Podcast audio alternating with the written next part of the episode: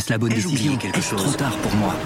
Prenez vos décisions d'investissement avec le soutien de Clarity AI. Gérez votre portefeuille tout en lui assurant une croissance durable grâce à l'association d'une IA puissante et d'une grande expérience de l'industrie. Notre technologie augmente l'efficacité des processus réglementaires, y compris ceux liés à l'article 29 de la loi énergie-climat. Réduisez les risques et atteignez vos objectifs de durabilité en vous basant sur des faits vérifiés et des méthodologies transparentes. Clarity AI, la technologie au service des décisions humaines. Rendez-vous sur clarity.ai et passez à l'action dès aujourd'hui. Depuis euh, hier en Israël, les masques ont disparu des visages et l'on peut voir les sourires des habitants heureux de ce dernier pas vers le retour à la vie normale. Alors le masque reste obligatoire dans les lieux clos, mais à l'extérieur, chacun fait ce qu'il veut. Alors on marque déjà les cafés, les restaurants ouverts, mais c'est vrai que ces masques qui tombent, eh bien, euh, cela rend un peu plus à la vie quotidienne le visage qu'elle avait avant la pandémie. C'était il y a un mois dans le journal de France 24. Israël, proche de l'immunité collective face au coronavirus, annonçait la fin du masque obligatoire à l'extérieur et le retour des touristes, enfin ceux qui sont vaccinés, ce qui est le cas de 80% de la population locale. Avec seulement 220 malades du Covid-19 mi-avril, le pays sortait enfin d'une crise pour replonger aussitôt dans une autre crise potentiellement dévastatrice. Dans la bande de Gaza, au moins 17 Palestiniens ont été tués dans de nouvelles frappes ce dimanche matin. La maison d'un dirigeant du Hamas a été pulvérisée.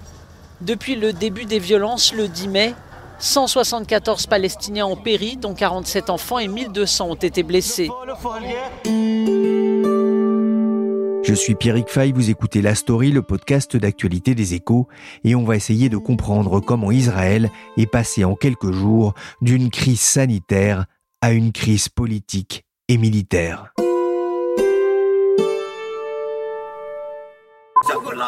Un homme pleure sur la dépouille de ses deux enfants. Un survivant est sorti des décombres. Plus loin, des civils enterrent les 17 membres d'une même famille. Un terrible dimanche à Gaza. Ça a commencé par des manifestations suivies de heurts et de jets de pierre dans un quartier proche de la vieille ville de Jérusalem-Est. Mais la situation s'est vite enflammée, comme une traînée de poudre, pour aboutir à cette journée du 10 mai. Ce soir-là, Israël a mené des frappes meurtrières dans la bande de Gaza en riposte à des salves de roquettes tirées depuis l'enclave palestinienne de Gaza aux mains du mouvement islamiste Hamas, une action justifiée par Benjamin Netanyahou, le premier ministre israélien. Ils ont attaqué notre capitale, ils ont tiré des roquettes sur nos villes. Ils payent et continueront de payer cher. Ce n'est pas encore fini. Dimanche dernier, mon fils de 14 ans m'a demandé de lui expliquer ce qui se passait en Israël. Je lui ai répondu Tu as une heure devant toi et puis j'ai tenté quand même de lui expliquer succinctement les tenants et aboutissants d'une querelle vieille de plus de 70 ans. Pas facile de résumer des années de tension, d'incompréhension et de rancœur. Dans ce podcast La Story, on va parfaire l'histoire des relations israélo-palestiniennes, mais on va essayer de comprendre pourquoi après des mois de calme relatif, la région a replongé dans le chaos. Bonjour Catherine Duperron. Bonjour. Vous êtes correspondante des échos en Israël. Alors d'abord, qu'est-ce qui a mis le feu aux poudres? Oula, c'est la question la plus compliquée. Et au bout d'un moment, ça n'a plus tellement d'importance, je dirais. Mais formellement, ce sont euh, sept roquettes qui ont été lancées par le Hamas sur Jérusalem lundi soir dernier. Fondamentalement, il y a des problèmes de fond depuis euh, une centaine d'années, on va dire, entre euh, des juifs qui veulent revenir ou qui ont un État et des arabes qui étaient là et qui euh, voudraient aussi un État. Le problème de fond n'est pas réglé, donc il y a la colonisation évidemment qui grignote chaque jour des terres, il y a des inégalités entre arabes et juifs en Israël même, et ponctuellement, je dirais qu'il y a la lutte politique, qui n'est pas si ponctuelle que ça, parce que ça fait des années que ça dure, entre le Hamas et l'autorité palestinienne. Le président Mahmoud Abbas avait annoncé des élections pour le 22 mai qu'il a ensuite euh, annulées, en tout cas reportées s'inédiées. D'abord, ça a suscité une grande colère dans la rue palestinienne. Et le Hamas, qui escomptait euh, gagner ces élections, et les choses lui étaient favorables parce que le Fatah était divisé, et du coup, euh, bah, ne pouvant pas gagner le pouvoir par le, vote, je dirais, il a décidé de lancer un conflit face à l'ennemi officiel qui est Israël. Oui, c'est vrai que c'est une situation euh, complexe hein, qui dure effectivement euh, depuis des dizaines d'années. À l'origine, il y a quand même eu, euh, vous parliez un des problèmes de colonisation, il y a quand même eu dans un quartier de Jérusalem-Est la menace d'expulsion, je crois, de familles palestiniennes au profit de colons israéliens. Oui, alors c'est un petit peu plus compliqué que ça. Comme toujours ici, il y a effectivement, dans un quartier qui est tout près de la vieille ville, mais qui est à l'extérieur de la vieille ville, un quartier qui est habité par des Arabes depuis des années, mais formellement, il y a des terrains qui ont été achetés par les Juifs à la fin du 19e siècle. Il se trouve qu'en 1948, cette partie tombe dans le côté de Jérusalem-Est. C'est donc habité par des Palestiniens qui sont eux-mêmes des réfugiés de Jérusalem-Ouest. Donc il y a des espèces comme ça de flux entre réfugiés euh, de l'Est et de l'Ouest. Et aujourd'hui, je parlais avec une Palestinienne qui habite ce quartier euh, la semaine dernière. Elle disait oui, nous on, habite ici depuis 1952, on est euh, chez nous et on veut nous déloger. Alors au nom du droit, c'est juste, mais au nom de l'équilibre politique, la démographie et la sociologie d'un quartier, c'est déjà beaucoup plus contestable. Est-ce que vous avez quand même été surprise par la montée rapide des tensions, par l'escalade de ces tensions entre Israël et le, Hamas après plus de, six ans de paix relative? Disons que euh, vous m'auriez posé la question il y a un mois, j'aurais pas prévu, mais en revanche, dimanche dernier, j'ai écrit pour vous un article où je commençais le pire est peut-être encore à venir, et le pire a explosé lundi soir. Donc c'est pas que je sois prophète du tout, mais tous les ingrédients étaient en place pour que ça explose. Il y avait des dates symboliques cette semaine, comme euh, la journée de Jérusalem qui a été extrêmement mal gérée par les Israéliens et qui a été une des gouttes d'eau.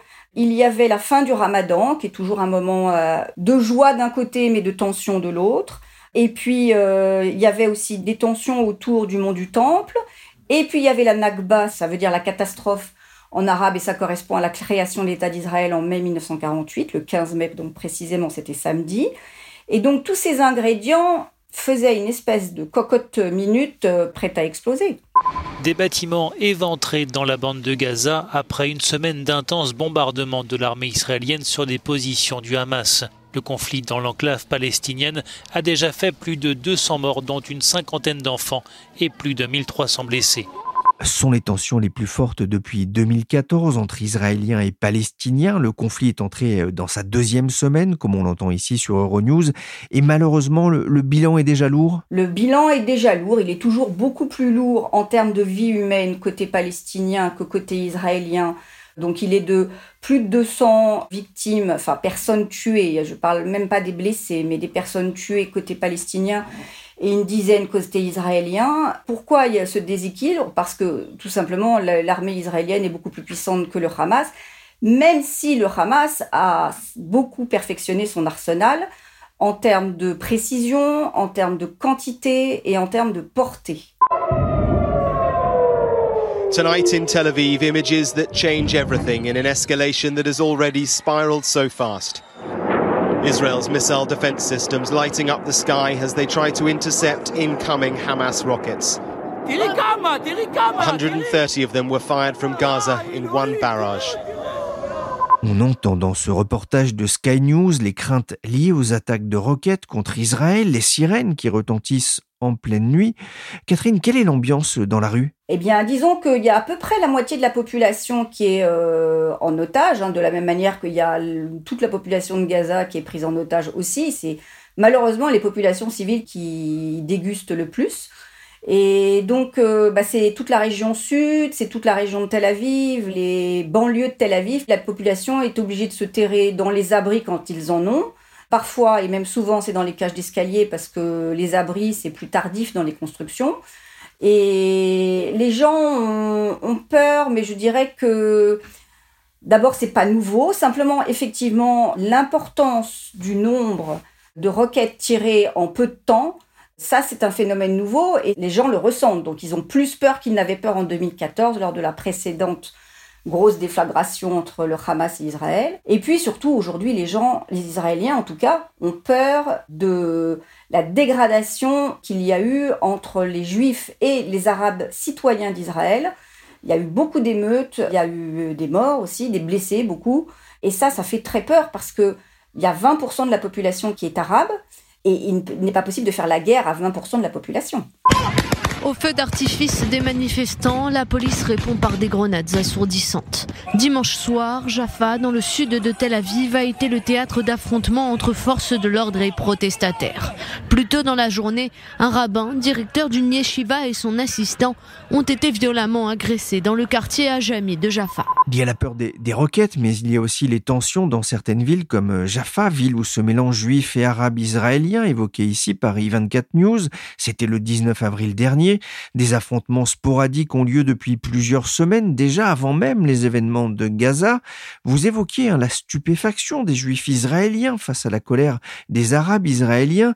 Yves Bourdillon du service international des échos, qu'on va retrouver tout à l'heure hein, dans ce podcast, me parlait d'une forme de contrat social entre ces deux C'est un contrat qui est rompu aujourd'hui? Alors, je dirais pas ça. Je pense que c'est pas une question de contrat, c'est aussi une question de regard, c'est-à-dire que là, la loupe, elle est mise sur euh, ce qui ne va pas. De fait, la minorité arabe, comme je dirais toute minorité dans tout pays, généralement, est quand même moins bien traitée que la majorité. C'est bon, c'est un phénomène humain euh, regrettable, mais c'est quand même euh, courant. Il se trouve que là, c'est 20% de la population, donc c'est beaucoup. Donc il y a une égalité de droit, mais il y a une égalité dans l'accès à certains métiers, dans euh, l'accès à certains logements, euh, comme il peut y en avoir en France pour certaines populations. Et donc euh, là, le, regard, il est mis sur tout ce qui ne va pas. Moi, j'aimerais, alors je ne sais pas si c'est parce que c'est mon tempérament, mais j'aimerais mettre l'accent sur ce qui va. Or, même si le, le, projet a du plomb dans l'aile, il y avait dans l'air, en tout cas il y a encore dix jours, un projet de gouvernement avec des partis arabes, et c'était la première fois dans l'histoire du pays. Et euh, le principal intéressé, Mansour Abbas, qui est chef du parti islamiste modéré, disait que même si pour l'instant les négociations étaient interrompues, parce que le contexte ne s'y prête pas, lui, il était toujours euh, favorable à ce type de gouvernement parce que, à la limite, on en a plus besoin que jamais, disait-il. Et puis, euh, demain, il y a une manifestation à Jérusalem organisée par les Femmes font la paix, qui devrait rassembler quand même pas mal de gens, bon, de femmes notamment, mais pas exclusivement, pour dire, voilà, on doit vivre ensemble, on n'a pas le choix. Euh, donc arrêtons de nous taper dessus, arrêtons de brûler euh, les voitures, les maisons, les synagogues, etc. Et reprenons notre cohabitation. Il faut voir qu'il y a six mois, pendant la période du corona, il y a eu des moments de fraternité entre juifs et arabes, citoyens d'Israël, absolument extraordinaires. Mais les gens ont la mémoire courte, donc ils ont tendance à avoir oublié les bons moments, ils ont tendance à avoir oublié que ce type d'émeute a déjà eu lieu, euh, notamment au début de la deuxième intifada, il y avait eu 12 Arabes israéliens tués. Bon là c'était par la police, c'était différent, mais le résultat euh, est fait qu'il y avait eu une tension très forte et que le dialogue, après, ça prend un peu de temps quand même pour se reconstituer. Mais voilà, je pense que c'est une, euh, une phase et que en dépit de la peur des uns et des autres aujourd'hui, ça passera. Oui, c'est vrai que cette crise politique euh, entre Israël et, le Hamas intervient alors que Israël a gagné euh, la, bataille contre le Covid-19, ou en tout cas a remporté une bataille très importante avec euh, la vaccination de la majeure partie de la population. On pouvait espérer peut-être un, retour au, calme et plutôt une envie de vivre que de se battre. Alors une envie de vivre plus que se battre, c'est sûr. En même temps, pour ce qui est des jeunes, et notamment les jeunes palestiniens qui ont encore plus souffert de la situation du corona, parce que c'est une des populations les plus pauvres avec les ultra-orthodoxes, donc qui vivent à 7, 8, 9 dans des petits appartements. Le taux de chômage était encore plus élevé parmi eux. Donc euh, les situations, disons le côté cocotte minute du confinement, a fait, je pense, que marginalement, ça a quand même contribué à la colère des Palestiniens aux manifestations qui ont eu lieu ici et là avant que ça n'explose littéralement entre le Hamas et, l'armée israélienne.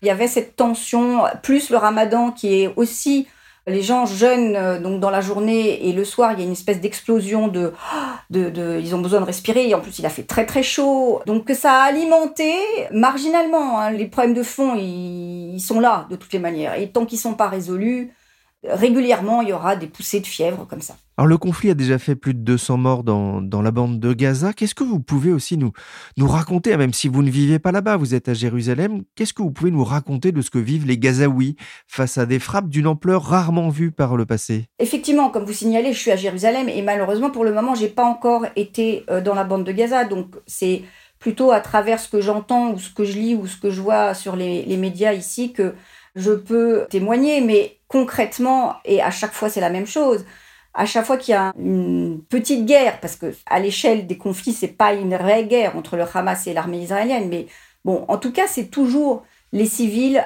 à Gaza qui sont les plus grands perdants. Ça, c'est sans aucun doute.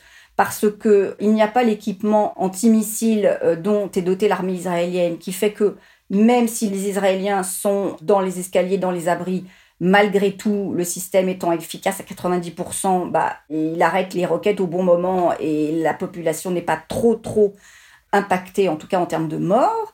Mais à Gaza, il n'y a pas ça. Et le Hamas, il y a une densité de population, il y a quand même 2 millions d'habitants à Gaza, sur un tout petit territoire. C'est une des densités de population les plus fortes au monde. Et forcément, la population civile fait les frais. Et il y avait un éditorial de Avi Sakharov, qui est un des scénaristes de la série Fauda, qui disait la semaine dernière, le Hamas va peut-être gagner des points dans l'opinion publique, mais c'est la population gazaouite qui va perdre et qui va faire les frais de, de ce conflit. Quelques 40 000 Palestiniens ont fui leur maison selon le Bureau de coordination des affaires humanitaires de l'ONU.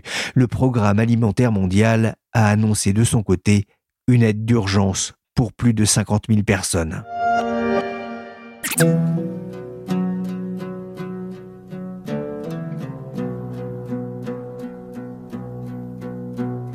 La fin des années 90, je me suis rendu en Israël et à Gaza pendant les vacances. J'ai résidé avec des anciens collègues du Parisien chez un ami journaliste, Franck Veirabo. C'était quelque temps après ça. Je commence à en avoir assez. What do you want? Me to go back to my plane and go back to France? Is that what you want? Then let it, let them go, and let them do. No, that's no, no danger, no problem. No, this, this is not a method. This is a provocation.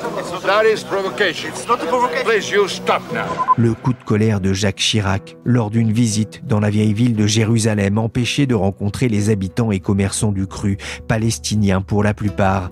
Dans les rues de Gaza, les habitants ne nous parlaient que de ça. Il régnait alors un immense espoir suite aux accords d'Oslo signés en 1993. J'avais rencontré notamment de jeunes Français de la diaspora venus s'installer sur place un autre temps.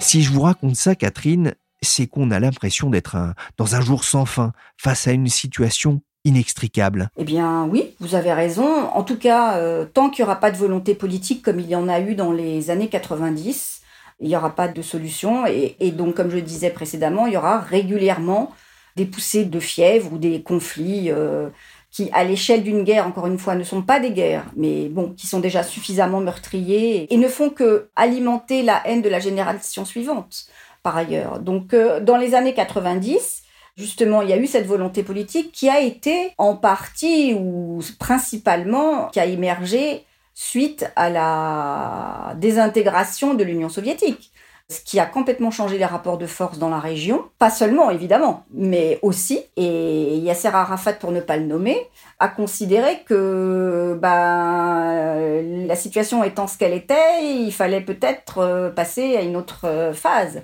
Et les négociations secrètes ont commencé. Bon, alors ça a pris du temps, mais euh, voilà. Donc je dirais que tant qu'il n'y aura pas et une volonté politique et un événement majeur, important, qui fait une espèce de déflagration dans les mentalités et dans les rapports de force, vraisemblablement, il ne se passera pas grand-chose. Benjamin Netanyahou semble de moins en moins soutenu par la, communauté internationale. Les dernières élections ne lui ont pas non plus été très favorables en Israël. Quelle est la position du, Premier ministre israélien aujourd'hui? La position de Benjamin Netanyahou par rapport au conflit, en tout cas, ça a toujours été le statu quo. Et par rapport au Hamas en particulier, c'est de taper de temps en temps, mais jusqu'à un certain point. C'est-à-dire que euh, même s'il y a toujours trop de morts, il y a toujours trop de dégâts, matériel, mais il y a un moment donné où il faut arrêter le curseur. Alors pour l'instant, bah, apparemment, le curseur n'a pas encore été euh, atteint.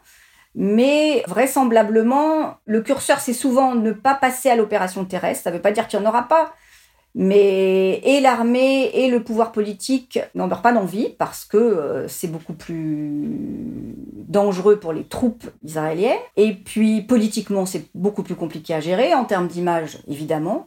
Après, sur le plan politique intérieur, euh, Netanyahou est le grand gagnant pour le moment parce que euh, bah, justement la coalition dite du changement est au fond du trou pour le moment.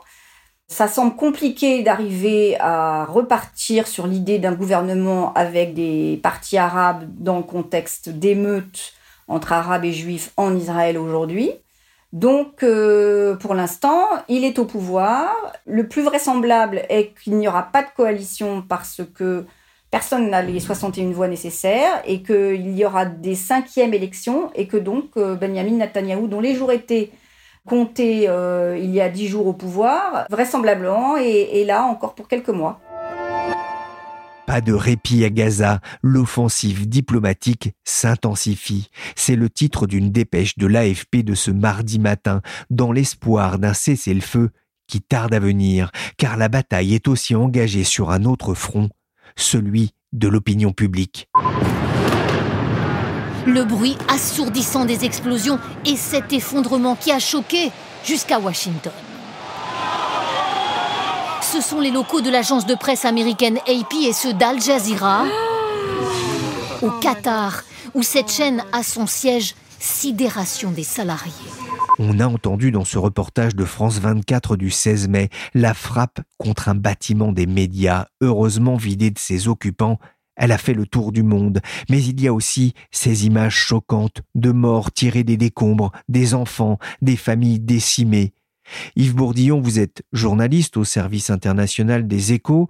Euh, Tsahal, l'armée israélienne, a-t-elle déjà perdu la, bataille des images? En tout cas, elle n'est pas passe de la gagner, puisque la priorité pour elle, c'est la destruction du Hamas euh, par rapport aux relations publiques, suivant une doctrine habituelle. Puis il faut reconnaître que c'est difficile de bombarder une zone de 2 millions d'habitants sur 300 km sans victimes collatérales. Donc de facto, le score et les destructions d'un camp ou par rapport à l'autre sont très différentes. Euh, il y a une dizaine de morts du côté israélien, 200 dont beaucoup d'enfants du côté euh, palestinien, avec des infrastructures civiles détruites ou électricité. Donc c'est vrai que les images, avec une charge émotionnelle, montrent beaucoup plus de dégâts du côté euh, palestinien que israélien. Donc la, bataille des images, de facto, est très difficile à gagner. Et à vrai dire, ce n'est pas la priorité de Tzal. La priorité, c'est de détruire le, Hamas. Puis on voit aussi une certaine désinvolture, comme par exemple la destruction de la tour qui abritait, euh, d'après euh, Jérusalem, les services d'enseignement du Hamas, mais aussi des bureaux de de presse, ce qui est une, une erreur, puisque c'est quand même la presse américaine d'un pays qui est l'allié clé d'Israël, donc euh, le seul allié à qui Jérusalem prête attention. Mais au passage, le message, c'est un peu, euh, pour notre sécurité, on est prêt à tout, et l'émotion ou l'opinion internationale sont secondaires. Le chef de la diplomatie américaine, Anthony Blinken, a, appelé lundi Israël et les Palestiniens à protéger les civils, particulièrement les enfants. Il a réaffirmé que l'État hébreu avait en tant que démocratie un devoir particulier en la matière. On sent aujourd'hui la diplomatie américaine assez hésitante sur ce dossier plutôt embarrassé, oui, qui ne le serait pas euh, vu la situation, mais il faut euh, reconnaître que pas si hésitante que ça dans la mesure où bah, euh, la Maison Blanche souligne le caractère terroriste du Hamas, rappelle le droit de se défendre pour Israël. Elle a bloqué trois résolutions du Conseil de sécurité sous divers prétextes, comme quoi ça n'aidait pas la diplomatie. il y a encore une réunion là-dessus ce soir à l'ONU. Elle appelle à cesser le feu, mais sans être pour autant très critique d'Israël. Elle demande juste d'avoir une réponse proportionnée et de faire attention, comme l'a rappelé le chef d'état-major avec ce matin, au risque que le conflit se propage ailleurs. Mais ça provoque d'ailleurs des dissensions au sein du Parti démocrate, dont l'aile gauche est très pro-palestinienne. Mais pour l'instant, c'est plutôt une diplomatie qui soutient Israël avec quelques bémols. Une diplomatie discrète mais intensive, hein, c'est ce que dit euh, Washington. Vous parliez de l'ONU. Dimanche, en ouverture d'une réunion d'urgence du Conseil de sécurité des Nations Unies, le secrétaire général Antonio Guterres a appelé un cessez-le-feu immédiat. Il a parlé d'affrontements épouvantables en Israël et dans la bande de Gaza. Malgré tout, l'ONU semble aussi dans l'impasse. Oui, à vrai dire, l'ONU euh, n'a pratiquement pas de prise sur le conflit euh, depuis quasiment 1947. Euh, d'abord parce que l'ONU, comme dans toutes les crises, il faut un consensus parmi les, membres permanents euh, du Conseil de sécurité dotés d'un droit de veto, ce qui n'arrive à peu près euh, jamais, surtout sur le, dossier israélien, compte tenu du soutien finalement à peu près sans faille de l'administration américaine, quel que soit son président. donc ça, c'est le premier point qui la rend relativement impuissante. Puis le deuxième, c'est que pourrait-elle faire à part des communiqués exprimant sa grave préoccupation appelant les partis à la retenue comme d'habitude, mais les pressions économiques, d'abord ça ne marche presque jamais. Ensuite, il ne peut pas y avoir de pression économique vraiment sur le Hamas, qui sait très bien que si on coupait les vivres à la bande de Gaza, ça serait affamé 2 euh, millions de civils innocents. Euh, des pressions économiques sur Israël, euh, qui a l'habitude de surmonter différents boycotts et embargos, et qui attache une priorité absolue à sa sécurité par rapport à son éventuelle prospérité, ça ne marcherait pas non plus. Quant à une intervention militaire, évidemment, personne ne peut l'envisager. Euh, personne ne veut mettre un doigt dans le bourbier du Moyen-Orient. Et là, ce conflit-là, c'est le bourbier du bourbier. Donc, euh, l'ONU est relativement impuissante. Quelle est la position de l'Europe, mais aussi de, de, la France? Ils ont réitéré leur soutien à Israël, le droit de se défendre contre une organisation terroriste. C'est le, le, terme qui revient dans la plupart des communiqués de chancellerie euh, à Berlin, à Rome, à Paris. Ils la sortissent légitimement d'appel à riposter de manière proportionnée ou à ne pas viser de sites euh, civils, ce que d'ailleurs l'armée israélienne essaye, parce que quand même, c'est très bien que même si l'image n'est pas sa priorité, il faut faire attention à ne pas massacrer euh, trop de monde. De ce point de vue-là, d'ailleurs, euh, il faut attention et il faut reconnaître que si c'était l'inverse, c'est-à-dire si le Hamas était à la place d'Israël et avait des, des avions, il n'y aurait plus une seule maison debout à Gaza. C'est quand même quelque chose qu'il faut garder en tête. Donc pour ce qui est des Européens, ils ont peur que le conflit se propage via des manifestations violentes chez eux. Donc, ils ont certainement différents pays européens une riposte sécuritaire chez eux prête, mais sur le plan diplomatique, euh, ils ne peuvent pas faire grand-chose à part appeler à la retenue. On peut entendre Free Palestine, libérer la Palestine.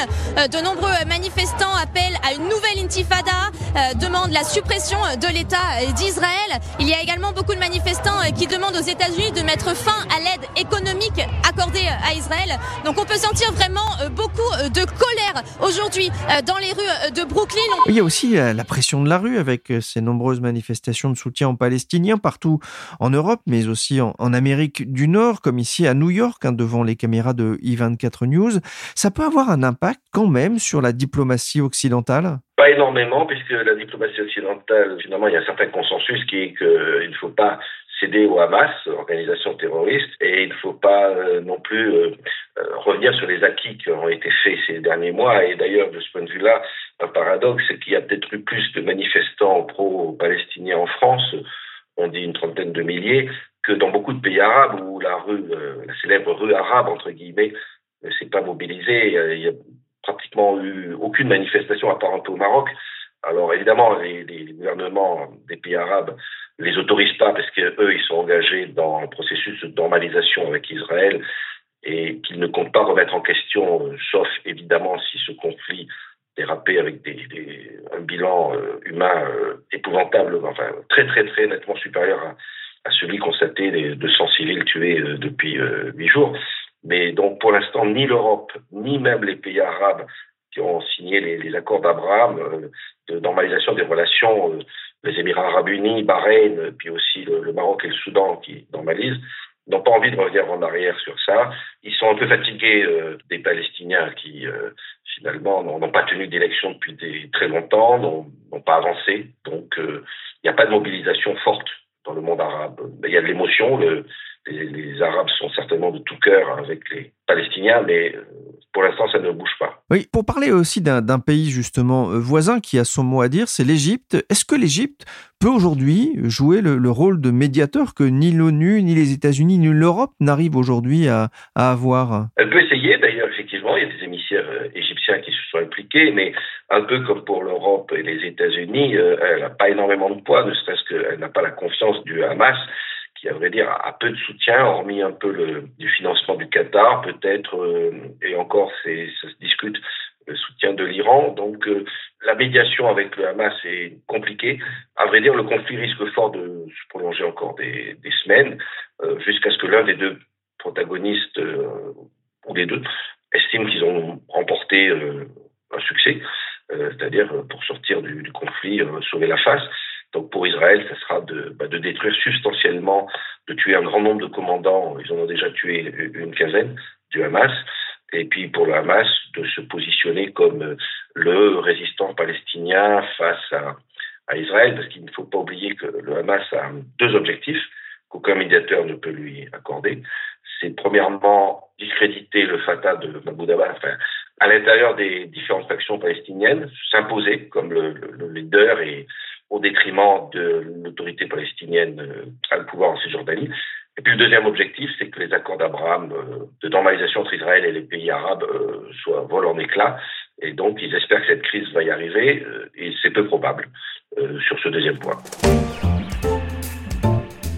Merci Yves Bourdillon, journaliste aux échos. Merci à Catherine Duperron, correspondante des échos à Jérusalem. Cette émission a été réalisée par Willy Gann, chargé de production et d'édition Michel Varnet. Pour retrouver les analyses, les décryptages et les informations de la rédaction sur l'actualité au Proche-Orient, rendez-vous sur leséchos.fr.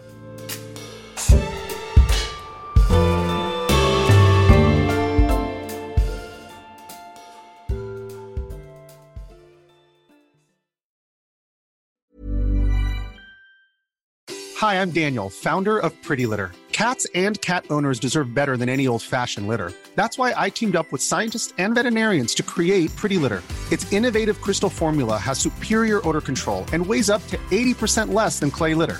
Pretty Litter even monitors health by changing colors to help detect early signs of potential illness. It's the world's smartest kitty litter. Go to prettylitter.com and use code ACAST for 20% off your first order and a free cat toy. Terms and conditions apply. See site for details. When you make decisions for your company, you look for the no brainers. And if you have a lot of mailing to do, stamps.com is the ultimate no brainer. It streamlines your processes to make your business more efficient, which makes you less busy. Mail checks, invoices, legal documents, and everything you need to keep your business running with stamps.com. Seamlessly connect with every major marketplace and shopping cart Schedule package pickups and see your cheapest and fastest shipping options from different carriers with rates up to 89% off USPS and UPS rates. And with the stamps.com mobile app, you can take care of mailing and shipping wherever you are. Make the same no-brainer decision as over 1 million other businesses with stamps.com. Sign up with code program for a 4-week trial plus free postage and a free digital scale. No long-term commitments or contracts. That's stamps.com. Code program.